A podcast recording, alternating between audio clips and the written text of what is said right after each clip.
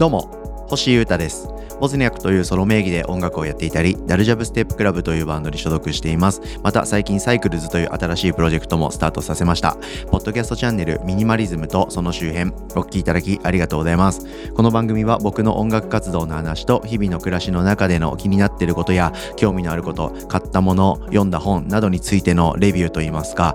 じっくり深く物事を考察して、ソリッドながらやりたいことに全振りでジョイしたいなという人生の記録という感じのポッドキャストをやっております。楽しんで聞いていただけたら僕は嬉しいです。どうぞよろしくお願いします。皆さん、今週も元気にやっていきましょう。よろしくお願いします。今週は目立った現場系のイベントはございませんで、インターネットを介していろんな発信を日々やっていったりとか、水面下で制作を進めていくという週になりそうでございます。はい。で、日々、このポッドキャストももう YouTube で同時配信してますし、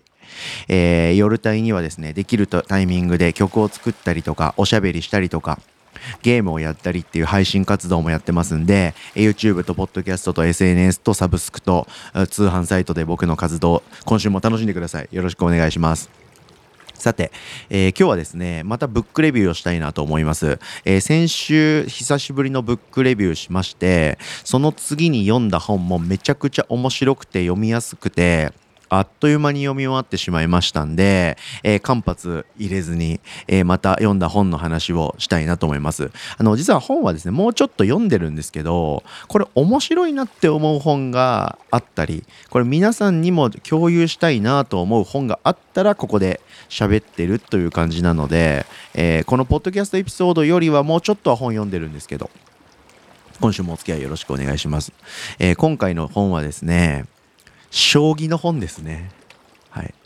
将棋やらない人も全然聞いてくださいね。かくいう僕もほとんど将棋とか指したりしませんので、はい。将棋を上手くなりたいとか、将棋に興味を持ったからこの本を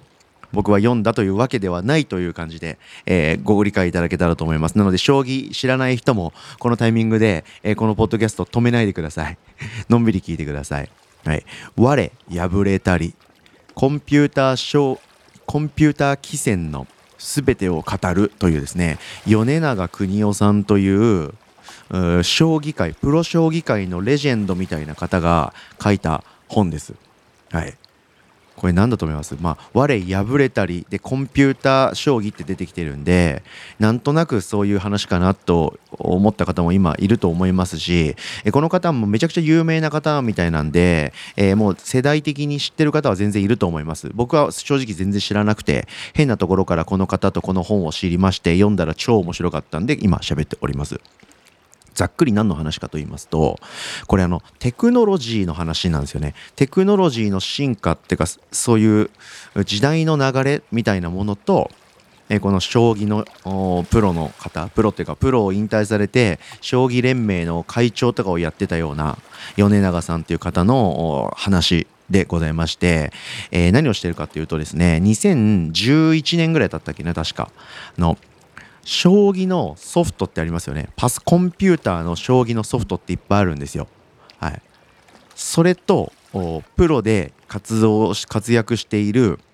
棋士ですね。将棋のプロの人。どっちが強いんじゃという禁断の扉がありまして、それを、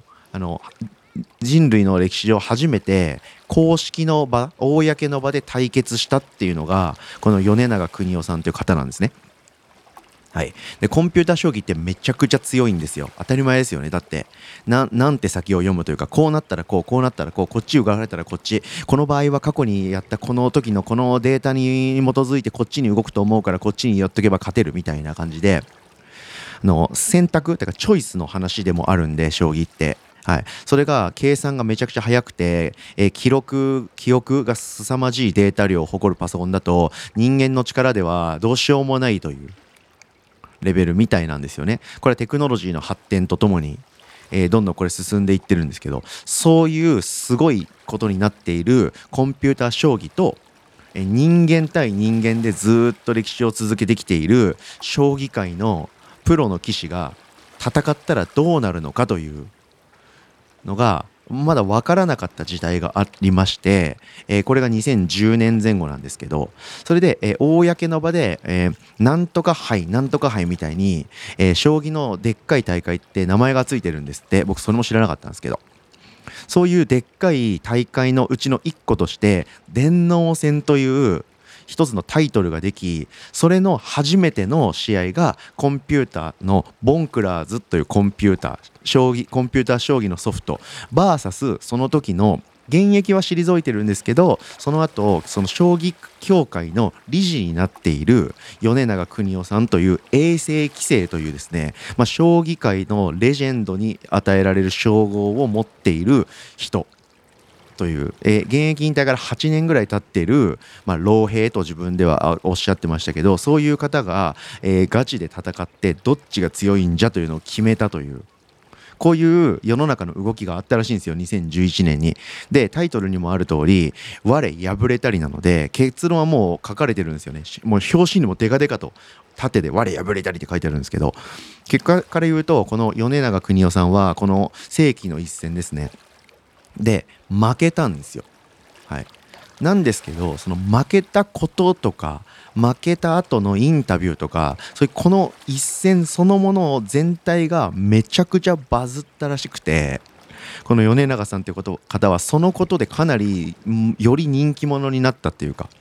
そういう方らしいんですね。でそれに関する本まで出しちゃって、でそれを十何年後の僕みたいな人間も読んで感動して、ここで皆さんに喋ってるっていうぐらい、このコンピューター対人間の初めての公の将棋の試合、そしてそれに人間が負け、その会長が負け、そのことを全部記録した本が出たっていうの、これ自体がかなりすごいことみたいなんですね。はい、こういう本です。はい、どういう本を読んだかで、ほとんどのポッドキャストエピソードの時間を使ってしまったという。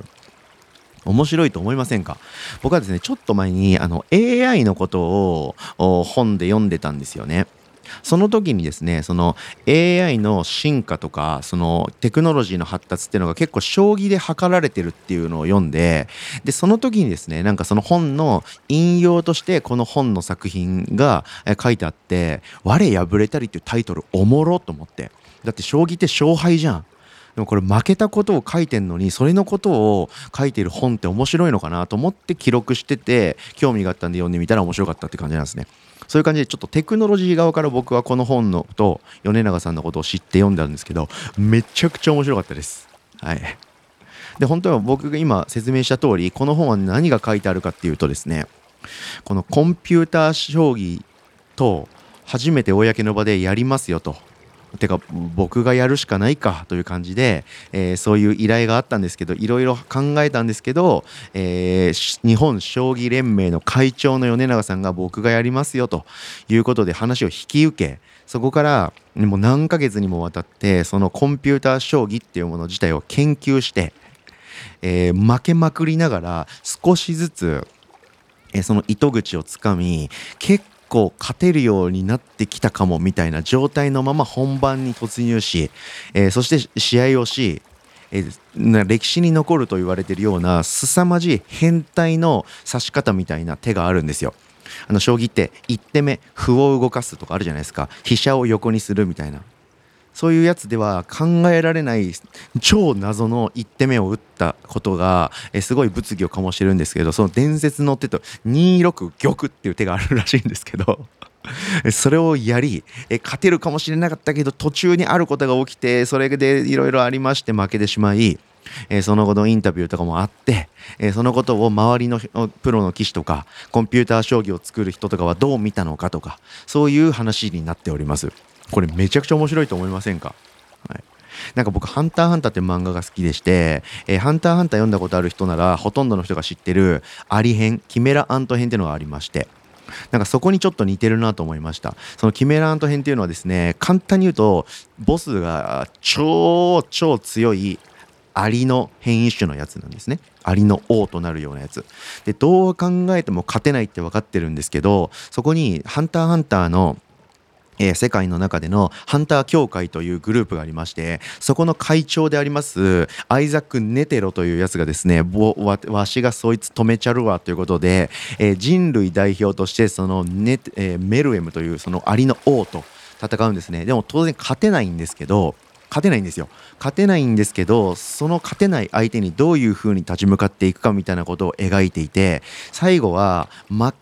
けるんですけど最終的に勝つみたいな、なんかとんでもない話が起こるんですけど、こういうストーリーが僕めちゃくちゃ好きで、ハンターハンターファンでして、キメラアント編の超大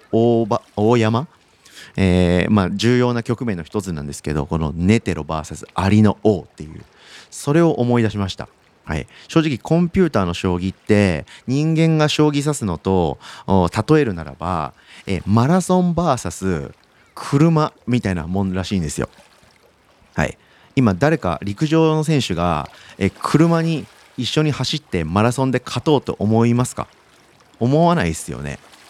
うん、そういうことを人間と将棋にコンピューター将棋でやろうとしてるという。なので他のプロとか今第一線で活躍している棋士の方ってコンピューターとの対局を公の場でやらないらしいんですよね。でやるんだったらもう何千万とか何億とかっていうお金をもらってやるみたいなレベルなんですけど、そういうのをいろいろ考えて、じゃあ私がやるしかないでしょうということで会長が引き受けてやることになって、そして勝てないながらも超研究をし尽くした上で負けたっていう、そしてそれに関する本ということでめちゃくちゃ面白かったです。はい、わかるでしょ。僕のポッドキャストをちょこちょこ聞いてくださってる方であれば、この熱量はマジだなっていうのが伝わってると思います。あんまり詳細を語ってもしょうがないと思うんですけど、すさまじく面白かったです。なので皆さん、面白いものを読みたい、面白いものをチェックしたいという方はぜひ読んでみるといいと思いますっていうのと、あと僕結構いろんなことに興味があって前のめりに生きてるつもりなんですけど、2011年にね、この電脳戦の初回ってあったらしいんですよ。はい、コンピューター将棋の大会の覇者のボンクラーズっていうのと、この米長邦夫さんが戦ったっていうの2011年だったんですよ。でこれでニコニコ動画で配信されて、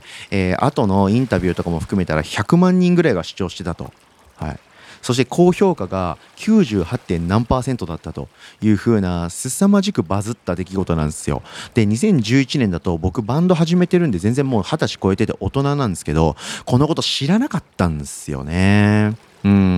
なんで僕はですね、この本を読んで、この米長さんという方すげえ面白いなとか、将棋面白いなとか、テクノロジーって面白いなって思ったりしたのと同時に、この時代の節目みたいな、この時代が作られていく瞬間に立ち会いたいなってすごい思いました。多分2011年に、これを僕が電脳戦を生放送のニコ動とかで見てたらすんごい熱狂しただろうし、下手したらその後の人生変わってたまであったかもしれません。その将棋を始めてたかもしれないみたいな、そういう分かりやすい話じゃなくて、何かをこう志す人としての影響みたいなものをすごい受けてたと思います。なので、そこからもう12年経っちゃってて状況や時代は変わりましたけど、僕は今後もこの世の中の中心にあるような時代が変わろうとしている大きなムーブメントにはできる限り興味を持って前のめりに立ち会って、いたいなと、それを体感してリアタイで楽しんでる側の人間でありたいなって思いました。なんでかっていうと、その方が多分人生面白いからです。はい、というわけでですね、時代が変わる瞬間とかそういう作られる瞬間にはできる限り立ち会いたいなと、そういうぐらい思うぐらい、この本とこの出来事、一連の出来事、僕の中ですごく興味深かったんで、これに関する本皆さんも読んでみてはいかがでしょうかということで、我破れたり、コンピューター棋戦のすべてということで、その当時の将棋連盟の会長米長邦夫さんがコンピューター将棋に、公の場で初めて、戦い負けたという話についての本、我破れたり読んでみてはいかがでしょうかということで、今回は暑苦しく語ってしまいましてすいませんでしたが、興味のある方がいたらこれ幸いでございますということで、今回はブックレビューでした。お聞きいただきありがとうございました。以上、ミニマリズムとその周辺、星歌がお届けしました。それでは今日も皆様元気にいってらっしゃい。バイバーイ。